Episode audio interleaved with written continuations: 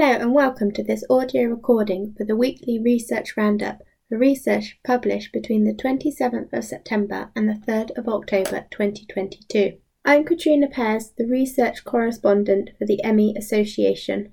There have been six new ME CFS studies and 16 studies on long COVID this week.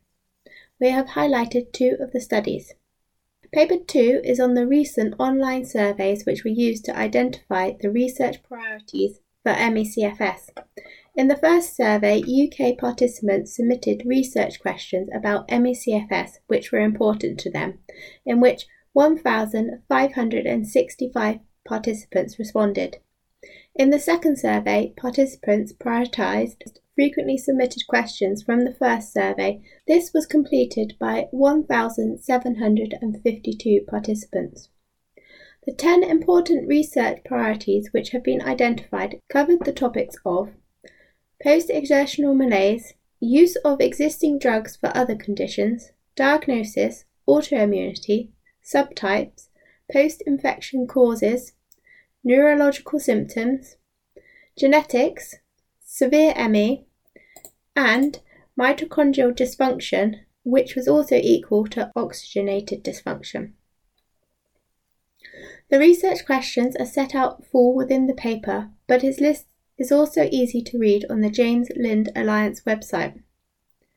This piece of research identifying the research priorities in MECFS is certainly welcome and will hopefully lead to more directed research and funding. Notably, this will also assist the government's Working Party on MECFS research. Although these priorities have been identified, whether it's practical to research them has not been established. The study itself does not list any limitations on how these priorities were identified, but it does represent the MECFS population as a whole, with the majority of participants being white middle aged women with MECFS. This study also only used UK based participants, and I do wonder if the priorities would be different if studied worldwide, and also if this piece of research will have any influence on a global scale, seeing as only a small proportion of the research we cover in the weekly research roundup is conducted within the UK. Our communications manager, Russell Fleming, is one of the authors of this study. He had this to say I had a great pleasure of working alongside a very talented group of people to help produce the top 10 research priorities of MECFS, and I'm also delighted that the Department of Health and Social Care is using this report in their initiative to prioritise improvements in this field.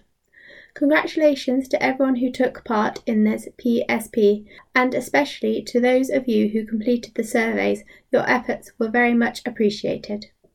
Paper 3 is a protocol for using MRI scans to investigate the theory that abnormal neurovascular coupling, NVC, is the cause of MECFS. NVC is a crucial process in the brain and refers to the mechanism that links the transient neuroactivity to the subsequent changes in cerebral blood flow. This involves the amino acid glutamate and calcium C8 2 ions. To establish the NVC theory, the researchers have set out three aims in which MRI scans will be used. In detail, this will look at hemodynamic response function, HRF, which is the transfer function linking neuroactivity with functional MRI, respirational response function, RRF, as well as linking these to fatigue severity, as well as using monitoring of neuroactivity with functional casks. The study intends to be a good size and will address many confounding factors with 288 participants. This can be broken down into 91 MECFS, 61 individuals with chronic fatigue, 91 healthy controls which also have sedentary lifestyles, and 45 people with fibromyalgia. Currently, this paper only demonstrates the workflow used, providing a sound methodology for others to use and confirm their results when these are available, so no data is currently available in this research. The study did commence in January 2020 and will complete in December 2024. The premise of this research looks good. The researchers have considered a lot of factors in their methodology with a rigorous study planned. Furthermore, the use of sedentary controls is definitely a strength. There is the hope from this that neuromarker for diagnosis could come out of this study, and I'm looking forward to seeing further results published on this. You may also be interested in reading paper 4, which is a review on oxidative stress in ME/CFS and long COVID, which suggests this is a contributor to both conditions.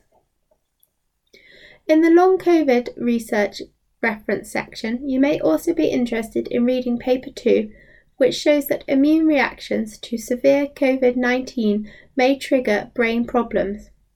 Dr. Charles Shepherd has also provided a comment on this study. Thank you for listening to this audio recording of the weekly Research Roundup. I will be back next week with the next instalment.